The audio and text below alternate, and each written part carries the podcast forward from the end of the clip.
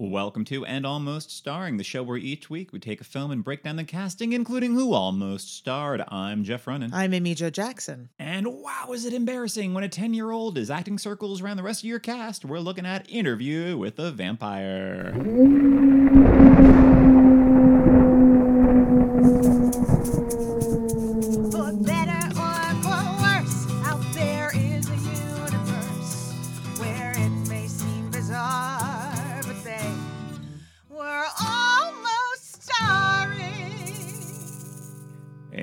Joe, how you doing today? Oh, Jeff, I am feeling the crisp fall nip in the air. And I, for that, am thrilled. I feel I am starting to thrive again because I wilt in the summer like a like a sweet little blossom. And uh, you know, call me basic, but fall it's a good time for me because I I don't like to sweat. I get it. Yeah. What a basic thing to not want to sweat. To just like to feel okay in life, you know. I get it. I'm all about that autumnal weather as yeah, yeah, well. And I, I do love, I'm not a big holidays guy in general, but I do love Halloween. Halloween. So I'm excited that we are here in October in our spooky, scary movie month, which is usually, for the most part, not too spooky scary. Because guess who doesn't like horror? It's me. uh, but yeah, and uh, also we have the new interview with the vampire show that just Yeah. uh, aired its first episode or so a few days ago, which is also partly why we're uh, covering this movie. Um, but also because it is a listener request from John. So thank you to John Thank for you, requesting John. this movie. Uh, and you, listener, of course, if you want to let us know about a film that we should cover, email us at and almost starring at gmail.com. Like, subscribe, you know the deal. it helps people that aren't you find the show. But also be sure to check out our Patreon because amongst a back catalog of com- full length commentaries on The Fly, Lord of the Rings, uh, uh, Jaws, and a bonus episode on Thor Ragnarok, right now you have a full bonus episode on Addams Family Values. Arguably one of the greatest films of our time. Arguably the greatest sequel of all time. I- that's- sorry, Godfather Part, Part two, two. but you don't got aside. Debbie Jellinsky. So yeah, you sorry, got my guy. Robert De Niro, but would it have been better if it were in fact Joan, Joan Cusack, as as, uh, as young Vito in Godfather Part Two. I do agree. She's do got agree. the chops. Interview with the Vampire came out on November 11th, 1994, and was directed by Neil Jordan and written by Anne Rice. Amy Jo, what's your experience with Interview with the Vampire? Had you seen Had you seen this uh, this film before? Okay. Um, I had seen it, I think, once in high school. So I I'll be honest, I remembered very little. I remembered wigs and I remember being like, I think I liked that movie.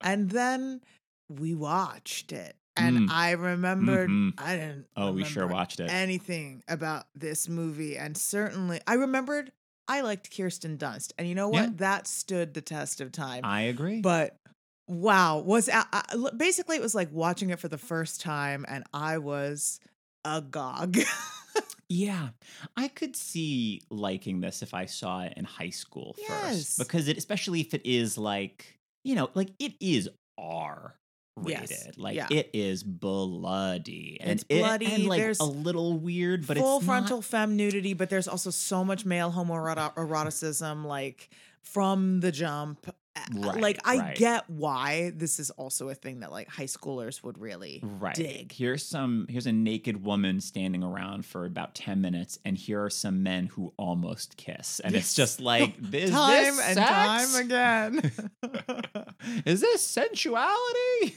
Yeah, and I had never seen this before. I'd seen a few clips on TV, so I knew what happened to Kirsten Dunst, and I saw the very, very end. I remembered as soon as the end happened, uh, was about to happen. I was like, ah, I remember this part. But everything else, I was like, oh. Though I did not remember that we ended with already strike one, ending with the uh the Rolling Stones song of uh what whatever that like. The Guns "Please N' Roses cover. introduce myself. Oh, that's strike two. Is that you have the Guns N' Roses cover because like Marty Scorsese's used that uh song so many times, but he gets the Stones because Martin Scorsese knows what's up, not the Guns N' Roses cover. And I But get it that's like because now we're modern day. We had like Sonata scoring our film earlier because it was in a it was a period piece, but now we're modern day, 1994, San Francisco, and the sounds of today are Guns N' Roses. Oof magoof. Oof magoof, people. So, spoilers ahead. If you haven't seen Interview with the Vampire, haven't seen it in a while, here's a briefish synopsis. And uh yeah, Brad Pitt's a vampire. He gets interviewed by Christian Slater. He talks about how uh, he was hanging out with Tom Cruise and uh, if Kirsten it's not clear, Dunst. Jeff Um, hated this. And Tony movie. Banderas shows up, thankfully, for a little for a couple minutes, and he he's looking pretty cool. He's got a lot of charisma, It's looking pretty unlike cool. most of these actors. Uh, I don't know what to tell you, listener. This film almost broke me, and like, and Amy Jo, we went, we kind of went through film by film, but I said afterwards, I was like, this might be the worst film we've ever covered. And I said, absolutely not. Now, let me be clear. your first thing you I- said no, was hold- Sub- Suburban on. Commando. Hold on. Yes, I, I was like, uh, look, I did not care for this movie. Let's be clear. This was uh, the number of times I wrote down in my notes, like, I can't believe how stupid this is, or something about how badly acted uh, it was by a Shockingly, like th- there were times I just yelled, "Brad Pitt is so bad," but I found it. th- This is not like a joyously bad watch. Absolutely no, not. it's, it's a But- boring bad watch. But you were talking about it like it's the worst thing you forced me to watch for this podcast. No, the worst thing I forced me to watch. I know true. we have different taste levels. And I know what you're gonna But say. like so I was go like, ahead and I was like, it. Suburban Commando is bad. And you're like, but Christopher Lloyd and and Larry, Larry Miller. Miller, and I was Shelley like, okay, yeah, but I still had to watch Hulk Hogan. But okay, fair enough. And then I was like, if you were to say we have to watch either Interview with a Vampire again, Into the Woods, Ooh. um, or what was what was the other one that we did fairly Highlander? If you were to Ah. line all those three up and say we have to watch one of these again, I don't You know, know, which one, one, of those I'd movies pick. has Meryl and Emily Blunt. One of those movies has Clancy Brown, and one of those movies is the movie we're talking about today? True, today. but this felt shorter than both of those. wow, I did not. Feel, I this movie felt interminably long. Then This see, but then the movie that I kept bringing this up because the way you were describing this movie about like how much you're like it's so boring. I was and like you look a little dead behind the eyes as we talk about it. That was the Fast and the I'm- Furious I feel a little for me. undead behind the eyes. Yeah, yeah, yeah. Uh, that and was I this was the Fast and the Furious, of for me. course, For me, that first Fast and the Furious, I was like, I can't communicate to you the depths of my disinterest in these people, the setting, this plot, anything. I was like I crawling out of my skin with how bored and angry I was to be watching it. And I feel like that's you with this. With mm-hmm. this, at least, I'm like, Isn't that's a lovely that green that movie gown. came out seven years after this one. Just thinking of like the way time works, that like we have, you know, imagine if Interview with the Vampire was like such it, it, it made money. Don't get me wrong, but imagine if like today we had Tom Cruise and Brad Pitt in Interview with the Vampire ten, opposed to Fast and the Furious ten. wow, you know that Anne Rice would have loved that franchise. Well, we got this new TV show. Well, I mean, that's the thing. We had this movie, and this movie made money. This movie was a Yeah. success, but they just couldn't figure their shit out. So the next, then they had Queen of the Damned with instead of Tom Cruise, we had Stuart Townsend, right. aka the guy that famously got booted out of Lord of the Rings Right, after right. being Enter Viggo for four days. Right. Uh, and uh, the you know dearly departed Aaliyah, and where Lestat is woken up from his slumber by the sounds of uh, some like 2001 garbage R&B? rock. Oh. No, you to wish. say- I was like, no, no, no, no, no, No, no, no, an no, no. excellent artist though. no, no, no. See, I've not seen Queen of the Damned. I've seen the trailer, but it's like a full garbage. Yeah, I thought it was very um like Egyptian kind of stuff. That I was my thought. You wish, but no, that uh, we'll never cover Queen of the Damned. They thought they were going to get Tom Cruise back to play Lestat again, and that, of course, is not the case. Yikes. Um, but uh, yeah. So it's modern day San Francisco. We do Christian Slater, who I enjoy his energy, and that's the thing. I've got a lot more to talk about once we're specifically talking about these actors' performances. Absolutely. But I mean, we- that's really well. This is the thing that we also talked about yesterday while we were watching. Is like there's so actually relative, relatively few roles in this film. It feels more like a play. yeah. What I realized there was a note I wrote to myself like later on in the movie, where I was like, I'm getting a real like Quills meets Amadeus. I was thinking about Amadeus so much, and just this. realizing like oh those were both plays before they were films and it's like it is funny that this does feel like a weird hybrid kind of thing. Like clearly it wasn't based on a play, but it feels like would it have been better if it was these long extended Maybe. scenes? These there it turns out we're really talking about like the philosophy of vampires and stuff. Like who cares? But like would that play better on stage? Maybe, maybe, maybe just play better in the book. Because I mean, listener, if you've not been able to tell, neither of us have read any of these. I don't know a dang thing about look- the book. I know, and there are people that love those books. There's people that love this movie, and if you're one of them, I'm sorry that it just did not hit for me the way it hit for you. I can understand liking this movie. This movie got very mixed reviews. E- Roger Ebert, I think, gave it three out of four stars, so he was one of the Mhm. positive reviews. Even though he was like, there are things that don't work about this, and Yeah. people that are miscast, but was still like we hadn't gotten like it's like a 70 million dollar budget like for, for 1994 it's a big budget gothic vampire horror drama And we were not yet into the resurgence. Of, we hadn't had Twilight yet, so we Right, hadn't even hit with that, like this these kind are of. star- you have Brad Pitt Oh, and yeah. Tom Cruise, two, Two of, of your biggest, on the Still planet. today, when I did my thing where I go through IMDb and I click on the year they were born, they're still both today the top person listed on the year they were born. Like as Wow. far as star meter, as far as how many people are like clicking on their name and searching for them on IMDb goes, and that Wow. makes sense. because they are still in Top, it to top, win it. They're still Top In Gun. it to win it. um, but yes, modern day San Francisco, we're just like dropped right in to old Brad Pitt as Louis, who's being interviewed by Christian Slater as For Daniel Molloy. I don't know if he's ever actually cre- No. named in the movie. He's just the interviewer. And he's Louis is talking about his his life. He's just talking about his life. He was a human, and he's he's a wealthy plantation owner in 1791, Spanish Louisiana. Old Creole Brad Pitt. And where Yay. where does Tom did Tom Cruise say that he came from Paris? Yeah.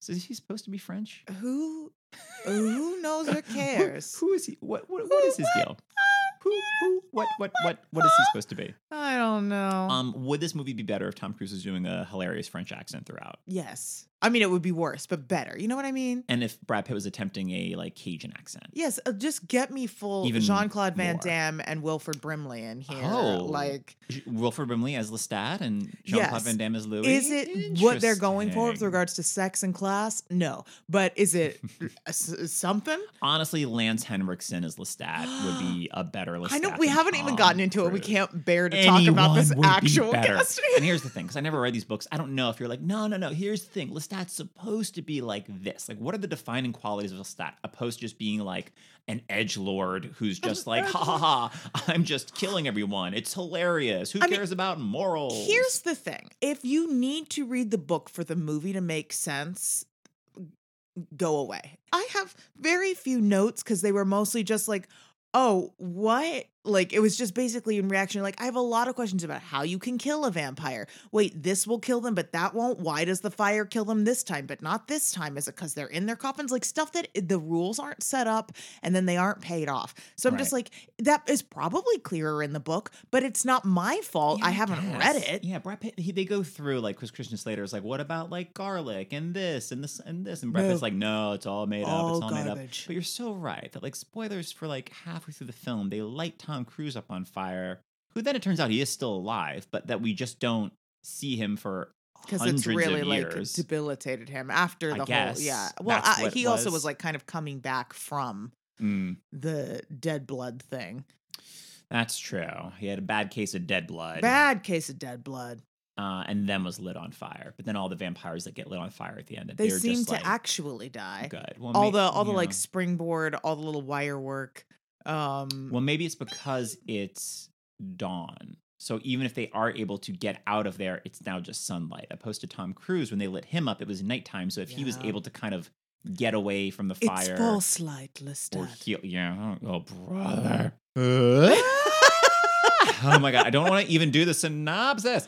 Uh, yeah, he's just talking about a stupid life. His wife and unborn child died, which is an addition for the movie, not in the book. But that, they were like trying to give a reason for why he's like, I just wanted. To, he's like, I don't care what he doesn't care what happens to him. He's ready to die. And Tom Cruise, Lestat senses that and is like, well, I'm gonna feast on you, but I sense that you want to die. Do you really want to die, or do you want to be like a cool undead guy like me? and Louis like, that sounds great. Immediately regrets being turned into a vampire.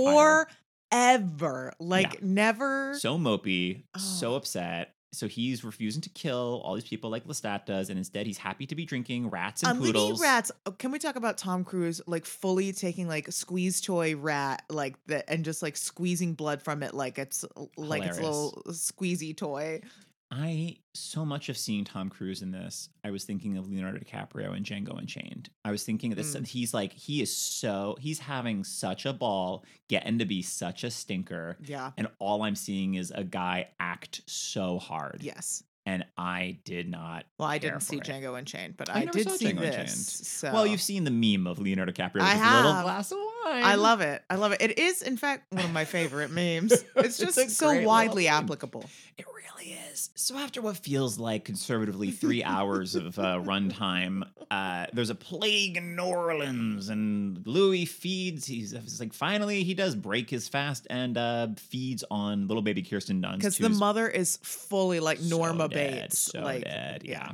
And Lestat turns her, Claudia, this little girl, into a vampire. And together they raise her as a daughter as a way to pretty much. It was like a weird. It was a scene that I actually kind of liked. The scene of Lestat just being where it was like, what is what is the subtext here? That was just Yeah. like, would you rather she die or would you rather I turn her into a vampire? And now Louis gonna. Don't worry, Louis gonna stay with us. He's gonna help be your dad. Isn't that right, Louis? Like you, you're not gonna leave now because I'm like, "Wh- what's gonna happen to this little girl if Louis does leave? Like, It was also like there's Yeah. threat involved. Like it was like a weird suddenly you have interesting. Uh, gray. Yeah. I was like, okay, and this is to me the most successful part of the film is Absolutely. the three of them now this weird little family where it's Kirsten Dunst keeps killing all the people they bring in, and they're like, Claudia, what did we say? Not in the house. This is great. yeah. And th- her energy Incredible. a great little kid performance, but B like this movie desperately needed this energy. She's truly like comes into both their lives and the film like a breath of fresh air. They have costumed the crap out of her. Like and, they really wigged. Oh my gosh, they really do start dressing her like this like baby doll and then it, it's so interesting especially once they go to Paris how she's dressed more and more like an adult, which of course like since it's like way back in the day, she's still like very appropriately Right. attired. She's not like over sexualized in that way, but she's just like done up with that the hair and the it's just fascinating from a, I think the costumes in this, not all of the wigs, some of the wigs are extraordinarily wiggy, but some of them are beautiful. Um but like the and some of them are just real hair that is just looks like the worst wigs. it's true. But like some of the, the costumes are like just stunning and gorgeous True. storytelling, you know. there Um, are good things about this film from a technical standpoint. absolutely. But I I do agree that like it's also just plot wise the most interesting because it, it becomes then like you said morally complicated and it's like it is interesting if you're thinking about like what would it be like to be a vampire that had a soul but we are not made clear that that's what his struggle is until the scene three quarters of the way through the film with Antonio Banderas and I was like I should have known this earlier Yeah, all vampires have different powers or slightly different powers. So some can read minds, and Brad Pitt's power is he has or some kind of moral compass or whatever. This is the, the worst superpower I've ever heard. yeah exactly and it's just like well that would be interesting and then like how does that change when you have like a child and you know the child that you didn't have there's interesting like father daughter mother daughter themes throughout like you know but they're not explored they're not Right. And certainly not through the acting Good lord, no. but kirsten dunst a treat is given it. Uh 30 years pass and Claudia now realizes just like, wait, I'm never gonna be not a little girl, so now I'm a little girl forever. Cool, cool, cool. How about we kill Tom Cruise?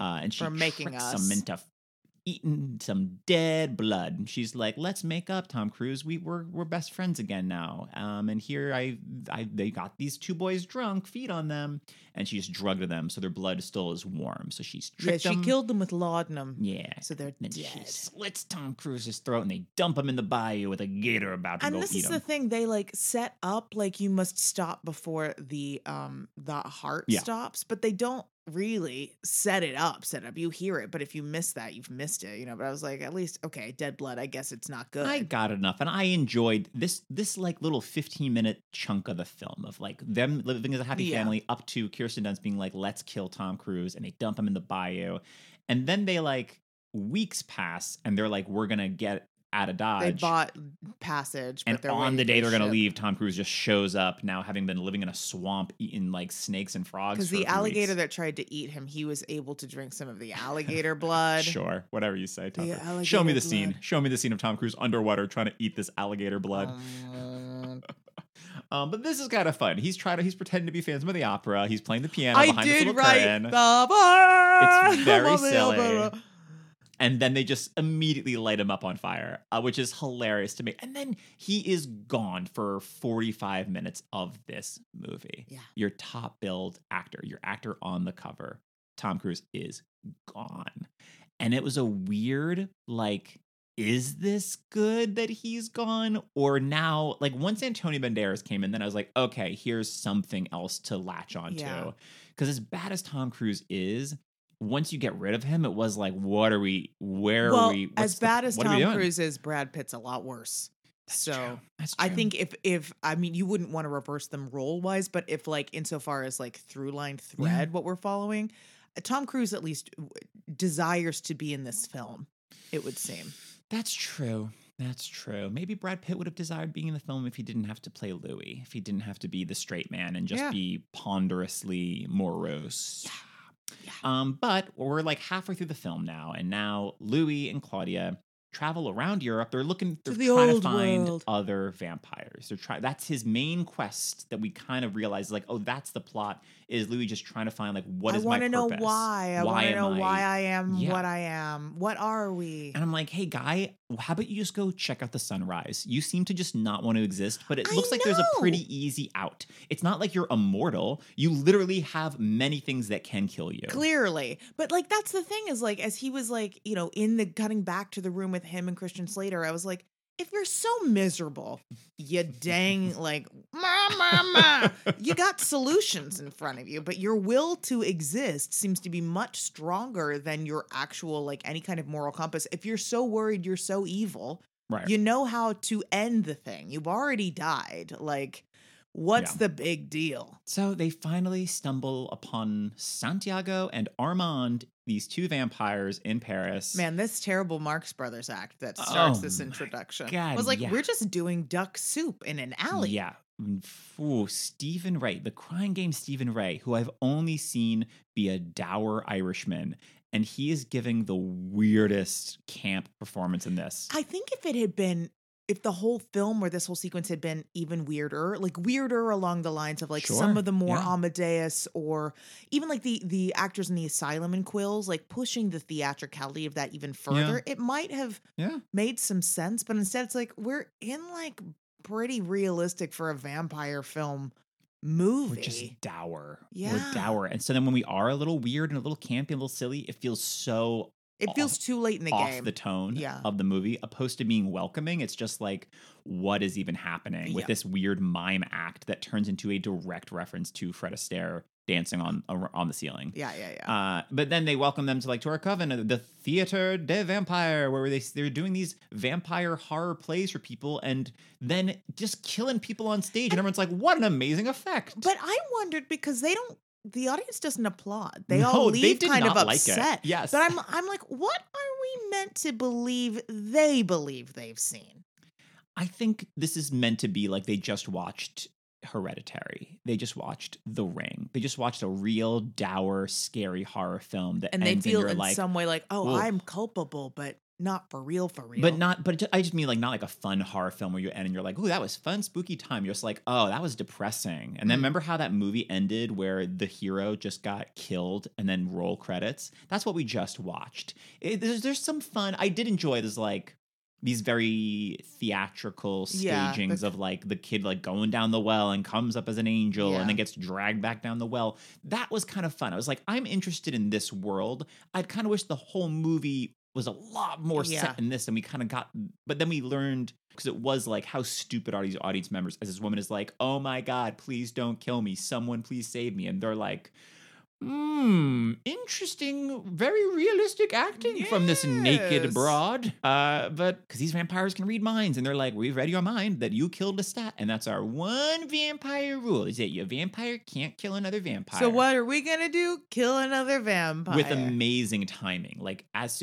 and it's like it's so there must be like half an hour at least cut from this film because we go straight from like Kirsten Dunst is like, I know you want to leave me, Louis, so can you please make this woman a vampire so she can be my vampire mommy since you're gonna no longer be my vampire daddy. You want to go be Antonio Banderas's companion. yeah, I know. be. We, know what that His means. soul cried out to mine and said, "Let him go." you want to have almost makeouts with Antonio Banderas. We get it. And as the audience, we're like, we want that too. Get over it, Kirsten Dunst. Let's see him kiss.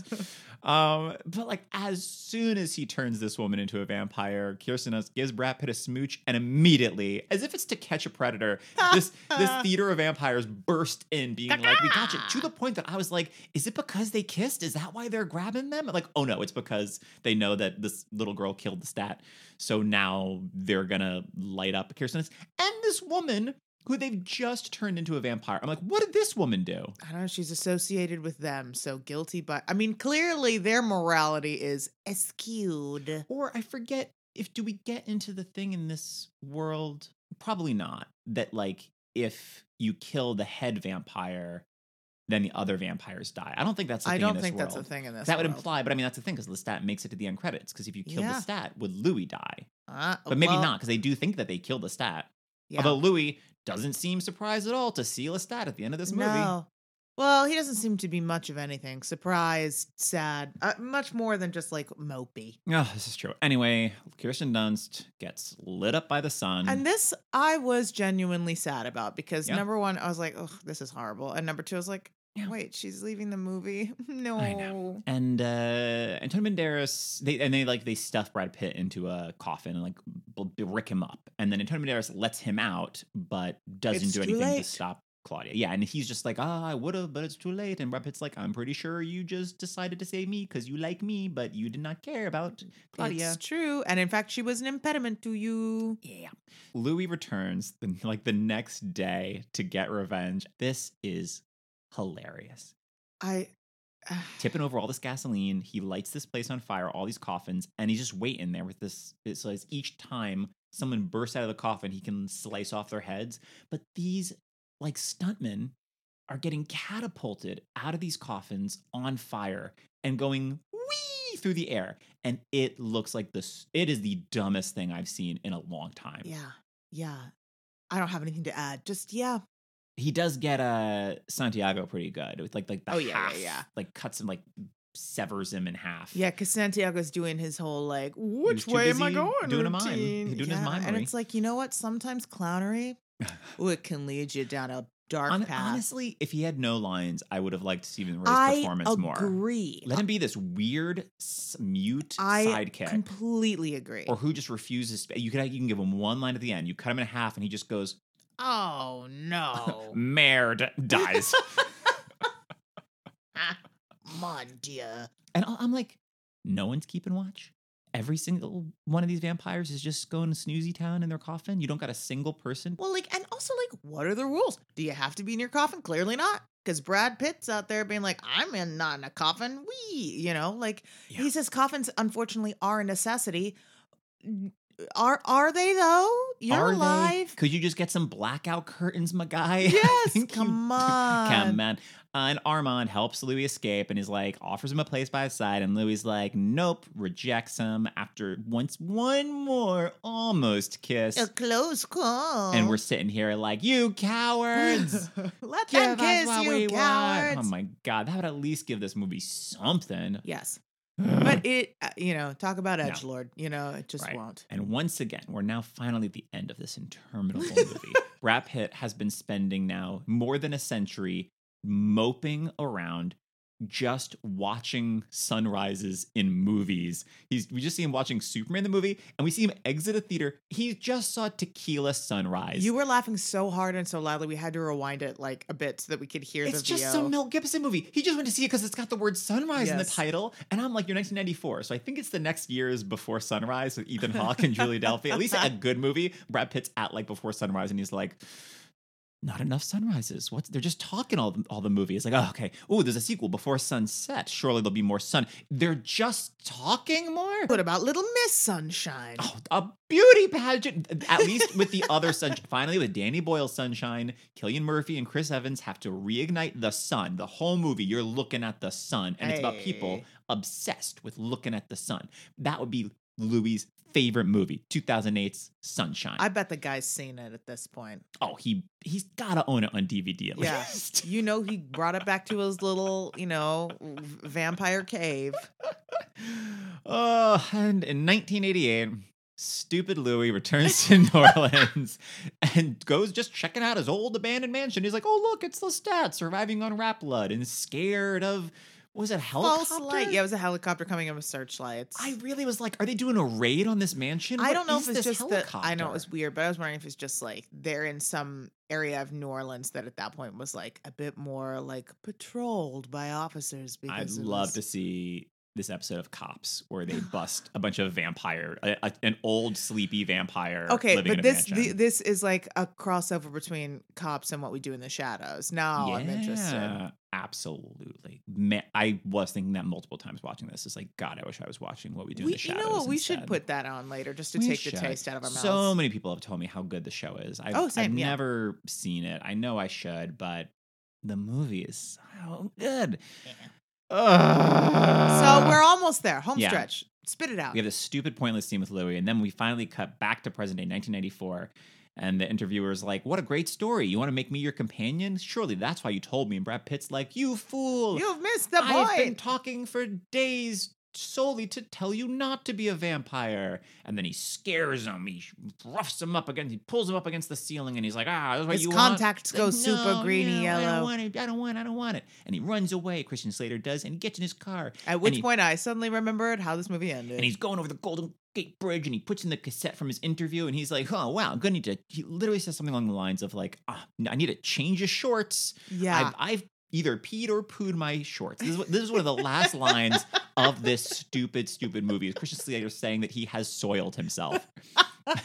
as he listens to the cassette, and he's as if to be like, Well, I still got my great scoop on this guy claiming to be a vampire with no facts that can be backed up. backed up which i i went on imdb the plot synopsis of this film says it's just a normal synopsis until this point and it says lestat appears like a bat out of hell and i was like no not like a bat out of hell No. they should have ended with some meatloaf they should have ended with some bat out of hell for these credits instead of this Yeah. We got like one Roses. bat moment, one Yeah. vampire bat thing. But he feeds off Christian Slater, and now he's got he's like, oh, I'm feeling better already, and I'm gonna give you the choice that I never had. And then we hear the little like harpsichord play boo boo boo boo as he's like adjusting his ruffly cuffs, driving this convertible across the Oof. Golden Gate Bridge. I was like, Oof. how does this dude know how to drive? He seems to have just been in that mansion forever. He seems Yeah, like so scared. But I guess if that was just a few years ago, maybe his Maybe visit with then, Brad Pitt galvanized him into it. action. That's what did it.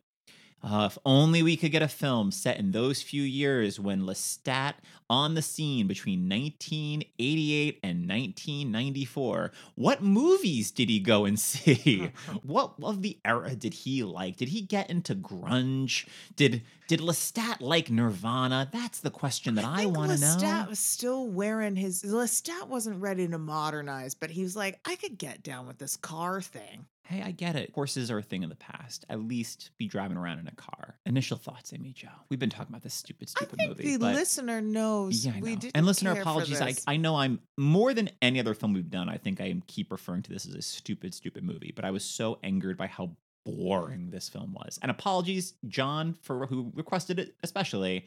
If you requested it because you were like, "This movie rules the school," it did not rule my school. It flunked. Here's the thing. I think I'm going to have a re- I am eager to have a conversation about casting. I'm I'm interested to see because we were talking about as we were watching it. Like this is a case where I think some of this is just this is the movie that it is. But I do think a lot of it could be improved by the casting. Like agree. I think there are people who Yeah. are just better at acting and better in period pieces than like Brad Pitt. Yeah. Even Tom Cruise is someone who I really don't believe pre World War II. You know, No, yeah. and like Brad Pitt, it's like, ooh, maybe like 1955 is the earliest I want to believe him existing, you know, like as an adult. So, like, I, I think it's any you can't go anywhere before 1900 now. Like Yeah. if you have Brad Pitt, Brad Pitt's like in a World War One movie. I, can- buy. I think I that's Fury. I think it. Fury is World War Yeah. One. Maybe it is World War Two, but either way, like sure. That I, I, I. 20th century makes sense, but I think Brad Pitt starts to make more sense as Brad Pitt the closer we get to present Absolutely. day. Brad Pitt and Fury, Brad Pitt and Inglourious Basterds, I, I like very much. I think from then on, you are gold. But there's something about him that has a very particular, like, modern energy. And I don't even necessarily mean contemporary, like, mumblecore. I mean, like, modern, like, Yeah. really turn of the century onward. Yeah. But particularly, like, thriving in a post World War II era.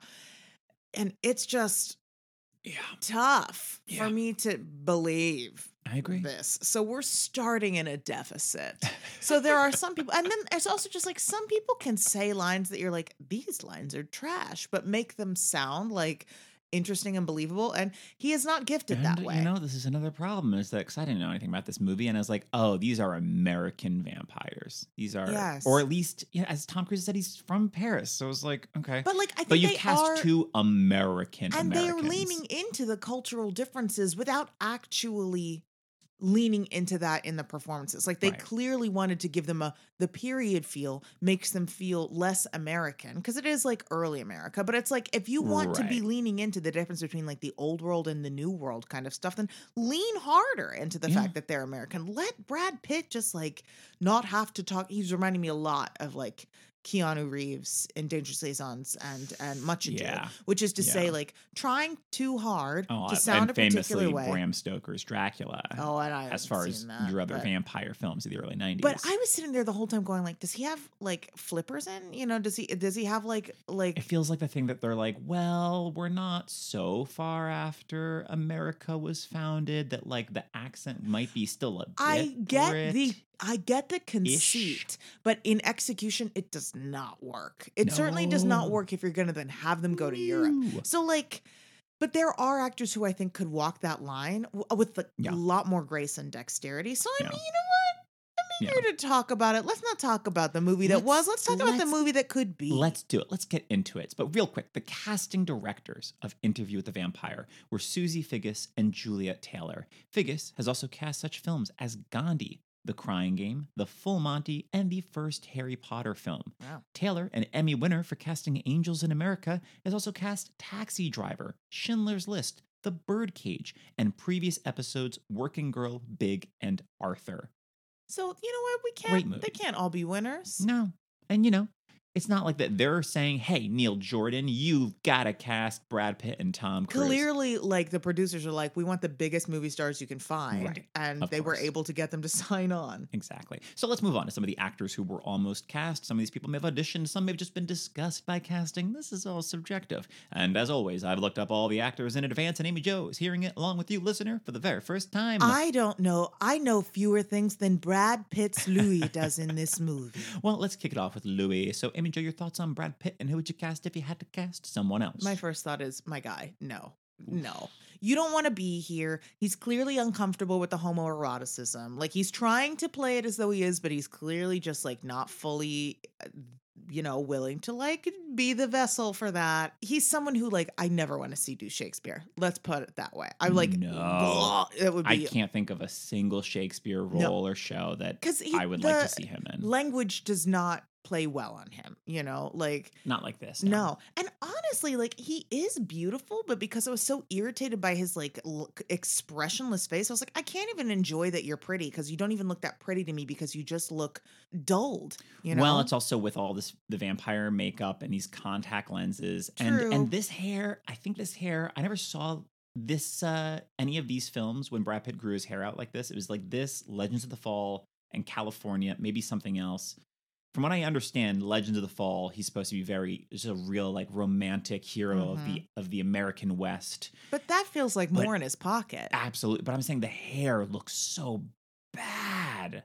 This big, voluminous, it looks like a wig. And that's Yeah. just this guy's hair. But none of this, I thought this is some of the worst I've ever seen Brad Pitt look. He just doesn't. uh It doesn't work for him. No. It doesn't work for him. But I have. I don't know. I have a oh, lot. Oh, of also, I forget where, but they he is wearing one of the baggiest suits I've ever seen. I think maybe it's the the mod the present day scenes, but Oh. he is like, why is why do his clothes not fit? Why yeah. Why can't you twice- tailor Brad Pitt's suit? Thanks. Why am I watching the Talking Heads and stop making sense? Why is he wearing a hilarious giant suit? I don't get this. yeah, yeah, he did not. Those present day scenes. I was trying to think of who it was that he reminded me of in those present day scenes, but it wasn't good. Um. Oh, you know what? It was a little bit. it was a little bit Guy Pearce in Memento because he's wearing a suit that doesn't quite fit. Great, we got there. Um. Okay. First of all, I just want to say I have not watched this new show, but the actor they have playing at Jacob Anderson appears to be at least mixed race, which I think especially if you're going to purport that this guy is Creole. Like it just like I, Yeah. appreciate that there's some attempt Yeah. toward like he's very good. He was very good on Game of Thrones. That was Yes, he's thing. Grey Worm. I've Grey written down, Grey which is a Game show I didn't watch. But I did, and he was very good as someone who had like nothing to do on Game Yeah. of Thrones. It was like twentieth build, But he- there for most of it. just even looking at photographs of him, I'm like, this guy feels more the vibe. You Mm. know, like he just, I don't know. It just looks more like, yeah, you'll look more comfortable Yeah. in this world. I hesitate to recommend this actor because of everything we know about him, but I will say, like, an actor that is the same age that would have made more sense to me in this role is Johnny, Johnny Depp. Depp. Yeah, Like, yeah. you want someone who is sensitive and brooding, but like you read the depth of that, especially at this point in his career. Someone that can do a lot with a role that doesn't speak much. Exactly. I that's what I think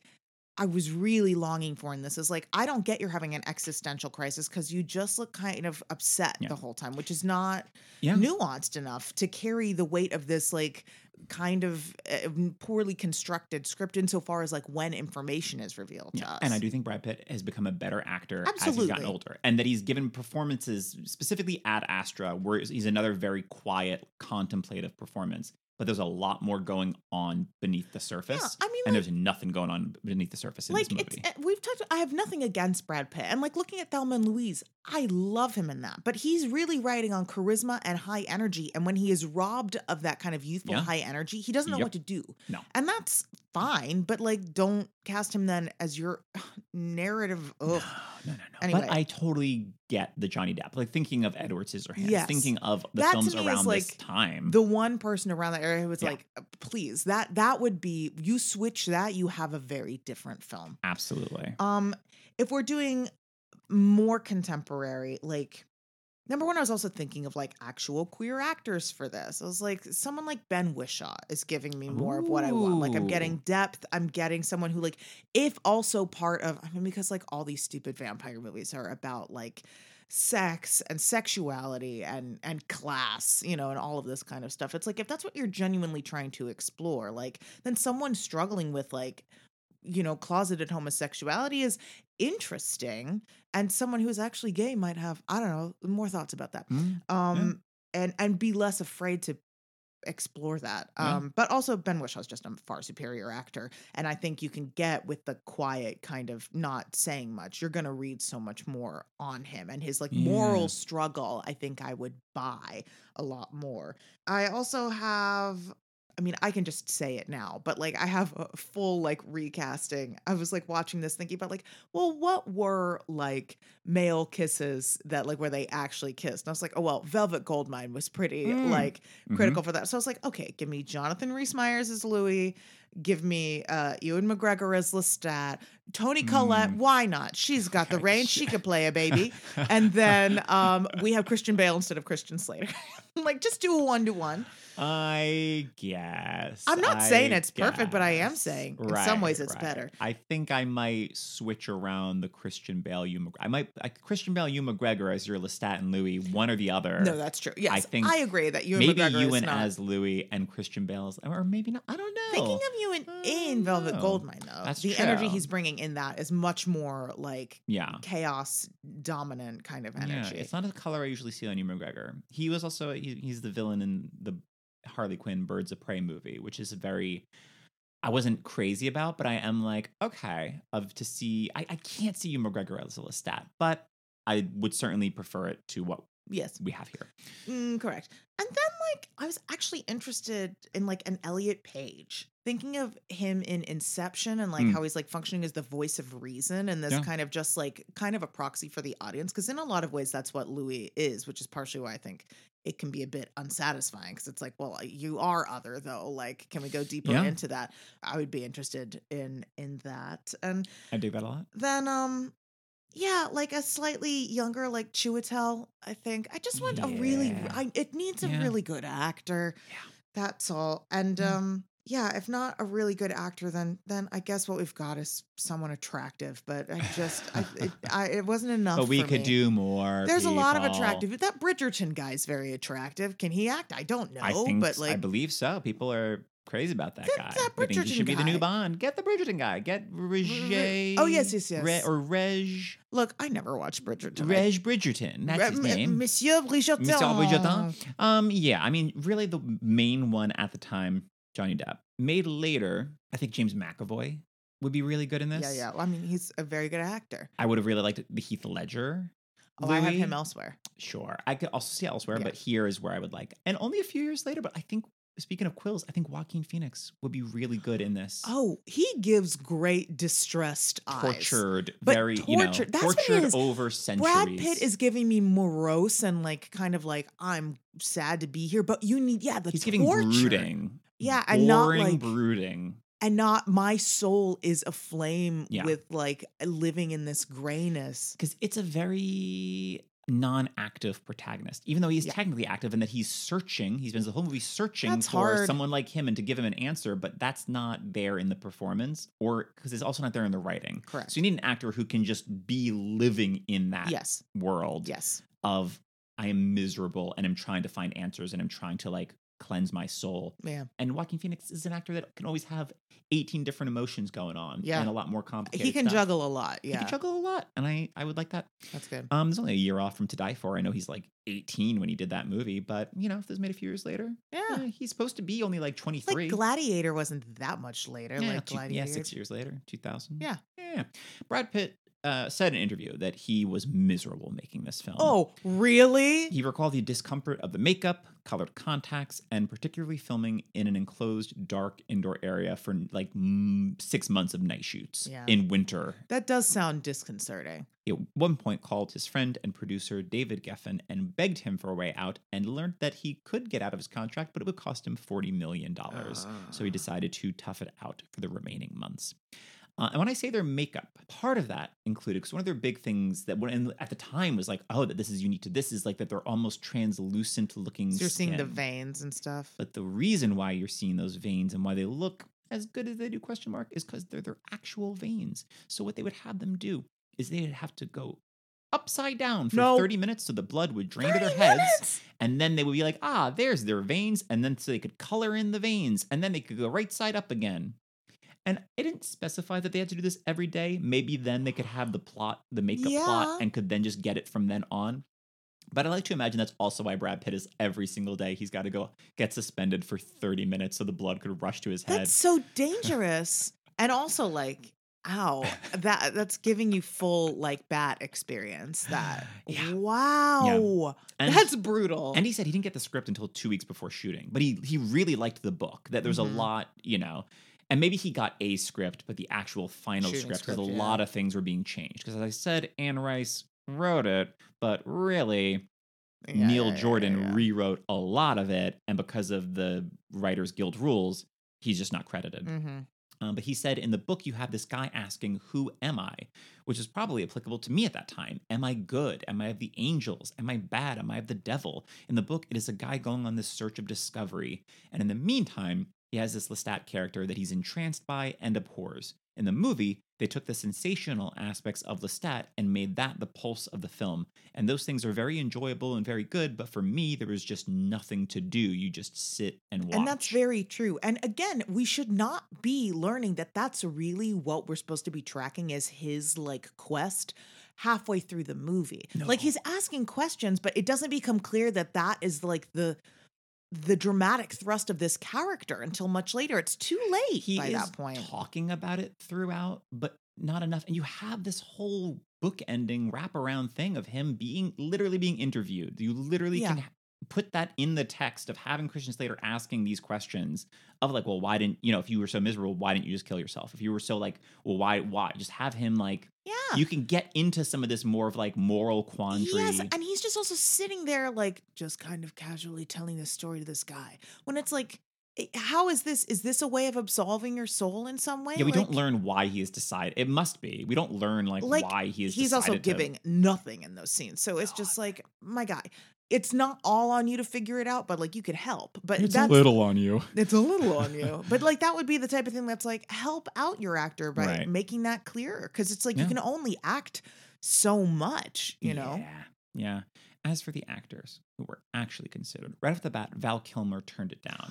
Oh, that makes a lot of sense. And I at least am buying Val Kilmer more in the period aspect of it. Absolutely. Which is a I weird thing to say. say, but he is Yeah. he is always skirted that line a little more closely. Part of me would actually be more interested in Val Kilmer as a Lestat than as a Louis, but just because I think that he does lean a bit more that I can see like the malevolence Yeah. that he could do well. I think it also would probably be more interesting to Val Kilmer, you know. Well, absolutely, totally. Um, and Anne Rice, because we'll get into it. Anne Rice thought that Tom Cruise was the worst possible casting decision for Lestat, but she said, if anything, have them switch roles. So she thought that Tom Cruise should have played Louis.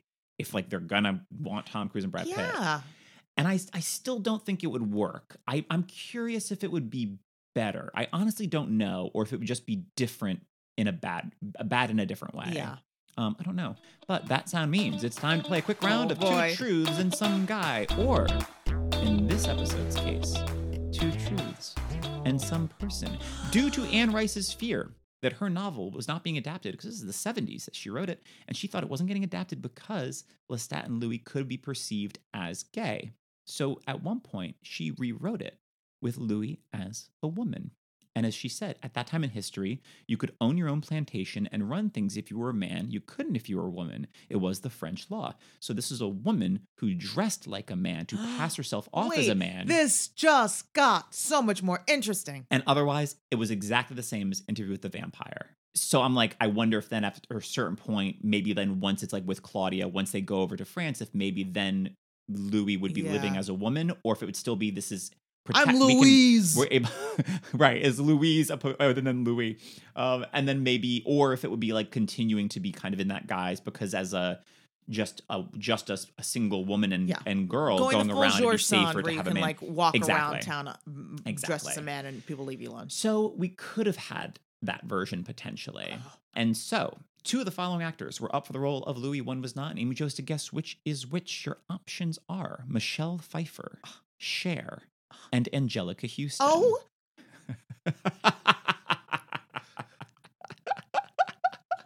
wowie, wowie, wowie, wow. I originally was going to discuss Louis last, and I was like, "Oh no, wait, we got to get this no, up we front." gotta so talk we could pepper in this because it this earlier. reframes everything. Yeah, Okay. Michelle Pfeiffer, Sharon, Anjelica Huston. yeah. Heck, heck, heck, heck. All great. Let me just right right now say number one, all better actors than Brad Pitt. Number two, I'm interested. I'm gonna say, hmm, this is tough. you love to stump me. Um, tricky, tricky, tricky, tricky, tricky, cocoa pop, tricky, tricky. Mm, ah, e, oh, Cher, I'm sorry, that's incorrect. Anjelica. I'm sorry, that's incorrect. It was Michelle. as far as I could tell, Michelle Pfeiffer was not considered. I thought surely they went with like like femme equivalent of Brad Pitt, kind of sure, like super I get pretty. it. I get it. But Anjelica Huston was considered, and I saw one place, one place that said that she was considered for Lestat, but multiple places say that it was for Louis. So I think that it was just a I Mm, yeah, some possibly considered for both. But it sounds like eh, I'm gonna take Anne Rice's word in this instance. Exactly. So Anjelica Huston was considered, and that Wow. Cher was the main one who Anne Rice was like right changed it to be a woman specifically for Cher. I love it. And so while the role eventually went back to being male, Cher, along with Shirley Eikhard, wrote a song for the movie soundtrack called Lovers Forever that was rejected by the producers, but would eventually be released on Cher's 2013 album Closer to the Truth. So now if you know that song, you're like, oh, that song is meant to be for Interview with the Vampire. That could have been, you know, a movie starring Cher, and now here's Cher closing out the closing out the movie with a big ol' Cher number. Wow. Wow. My mind deeply expanded. Bananas to picture Cher and Tom Cruise. To be Cher getting bossed around by Tom, or Anjelica Huston getting bossed around by Tom Cruise. That's the thing. Absolutely not. Either of them I'd rather have as Lestat. Well, I, it's think also what, what it sounds like is when they're doing that in that equation, it's to get something more like hetero. That's so true. you're not But this also might be necessarily. earlier. That's what I'm saying. this- you're yeah, not this- this necessarily the looking eight- at the Tom 80s. Cruise for this. That's fair. that's an excellent point. So that's like yeah, picturing more Anjelica Huston around like the time she won her Oscar for Yeah, Prizzi's yeah, Honor, yeah. and like Cher around like Winning Silkwood or, or. Moonstruck. But I think even early, probably, probably, early probably, 80s, yeah. My guess. That's but uh, yeah. fascinating. And what that's just I think such a creative way. I don't want to say to solve a problem, but like to to be like, okay, well, yeah, I mean, it is inherently queer coded, you know. It is, So, and like- be, I would be sad to lose that. But when the movie already But, is like, just What's a way that we can still maintain some of that? Uh, Like cross dressing doesn't not do some of that. Like we still manage to have it. It just makes it perhaps a bit more palatable to. But but a queer audience would still right, be able to uh, unpack that. true. Um, That's true. interesting. Wow. Yeah, wild stuff. But let's move on to Claudia. Amy Jo, your thoughts on Kirsten Dunst and who would you cast if you had to cast someone else? No no. So good. She's so excellent every moment just like it's so having you know we've seen a ton of child performances over Yeah. the years and like i the little women starring her and winona ryder and everything is one of my like most loved so like this new one's coming out and people are sharing like beth memes of like who's it florence pugh that plays her in that one? No, she's not Beth. oh, she's she's she's, uh, amy She's Amy. yeah. that's that's kirsten dunst right, right, um, right. The Beth was uh, Eliza Scanlen. eliza Scan- but they're showing like uh, like memes of her and i'm like "Ugh, the claire danes erasure is shocking um but like so i'm like extremely familiar i've been you know familiar with her since i was a kid. she's basically my age you know so Mm. like i've grown up with kirsten dunst Yeah. as both a child and then like adult actor Jumanji was the big one for me. Jumanji. 'cause I I, mean, never obviously, saw Drop Dead Gorgeous, Little but Women or Little this. Little Women, and there's some other one that I'm I'm not thinking of. But yeah, like she's just so alive, and she's so. It's fascinating to me to watch because obviously I'm mapping my own stuff onto it. She's she's a child acting and doing as she's told, you know. But like, I don't get any of that. It's like when you watch some of the early Harry Potters, like the very early ones, you can see the kids kind of like parroting the line readings. Yeah. And then you reach a certain point where it's like I can feel Emma Watson in particular hits it before the the boys do, where she's like, "Oh, I now understand better how to be a good actor, but I don't know how to do it yet." But you see her trying to figure it out, so you get like a movie or two where she's kind of clunky and self conscious because it is Yeah. that age, but also she's like trying to like figure out how to make choices on her own Right. But you still feel the director's like hand in that. I do not feel that in this. Like, I mean, clearly, like she has like th- it's it's there, but like you Yeah. don't. The performance is so full and so fully realized. The way she throws tantrums that feel both very childlike and also very adult. Like I'm someone who wants things, and I like she does feel like Yeah. from another time, but also like ageless in a weird way. I don't even mean like old soul. I mean like weirdly she transcends age in a lot of ways Yeah. in a way that's very thrilling. Totally. She is aided by the makeup and the costuming, but it does not feel like that that is wearing her. It doesn't feel like that they are just putting on like as not old age makeup, but as as if to help age her. It doesn't Right. feel like she is wearing it rather than it wearing It's her. the vocal choices she's making, you know, just the, like, oh Lou, you know, the way she's she's just an exceptional actor and it's just like really It reminded me of all things. There's this uh, Batman villain who I remember from the animated series who was like this little child star, but she had like a little whatever happened to Baby Jane, but that she has this disease so that she always looks like a little girl. Oh. And so it is just her always like pretending to be a little girl, but then it's because she's like, and now it's like, no, come on, you idiots, This we gotta rob this bank. Baby from Who Framed Roger Rabbit. Ki- Kind of. And I was reminded of that, which is kind of wild to be able to see in a live action performance from Yeah. a 10 year old Yeah. girl. She's great. I don't have any other thoughts because I'm like, uh, who can touch it? No, it's very true. I was like, of the time, I mean, maybe her little woman co star, Claire Danes, like I could see. And everyone else is a little more. Sure. I just don't. The thing about like, even thinking about like, because obviously they were in Little Women together, and and Amy is the youngest daughter, and Yeah. so she youngest sister. So she when she grows up, she's played by I think it's Samantha Morton. I believe you're right. Um. So like, or Samantha age- someone. Yeah. Not Samantha. Maybe Samantha Mathis? it's one of the know. two. I always confuse them. Yeah. But um, but regardless, like Claire Danes is a bit older, Reed's older, but it's also like Amy is Sure. the kind of fiery, tempestuous troublemaker one, and Beth is like, I'm Yeah. just gentle and love sitting by the lake, you know. So there, there you go. Yeah, um, you know, if you made if you made this uh, ten year or however many years later, Florence Pugh, Florence Pugh, There you go. your little Claudia. Um, I could see, yeah, made not now recent, but like sometime between, like later than Mhm. that, I could see like the young Jena Malone, um, Yeah, a- yeah, yeah. an Elle Fanning, uh, Millie Bobby Brown, all eleven Millie from Bobby Stranger Brown. Things shows, uh, or or Dafne Keen, who some people remember from Logan as uh who was a very fiery character in, in Logan. Um, for those who remember, I don't think I've ever seen her in anything else, but I should because she's holding her own against Hugh Jackman and Patrick Maybe Stewart. she's like, I'm gonna go have a life. This acting thing. Quite possible. Quite possible. Kirsten Dunst was the first girl who tested for the role. Wow. Apparently, listening in on 10 year old Dunst as she bombed her initial audition, her acting coach, who was sitting just outside the room, persuaded for her not to give up yet. She said he knew I didn't nail it, and I walked out, and he was like, Nope, you go back in there. He went in and apologized to all present and said she didn't do what she can do, and Dunst got a second chance to impress them and went on to land the role. Well, aren't they glad that they gave her that second chance? Absolutely, but that's like, whoa, who who was that coach? And like, is that to be able to go to a room and be like, oh no no no no, she did not show you what she can do? Is like, sir, we're gonna need you to leave now. We I- have one be million A little different at not being um the child's parent, you know? That's true. Maybe it was someone that like Yes, thankfully it wasn't Mama Rose coming in. she didn't show you what she can do. Sing out, Kirsten. uh, according to Kirsten Dunst, I don't know if this is still going on, but she said Tom Cruise always sends her a coconut cake with white chocolate chips every Christmas.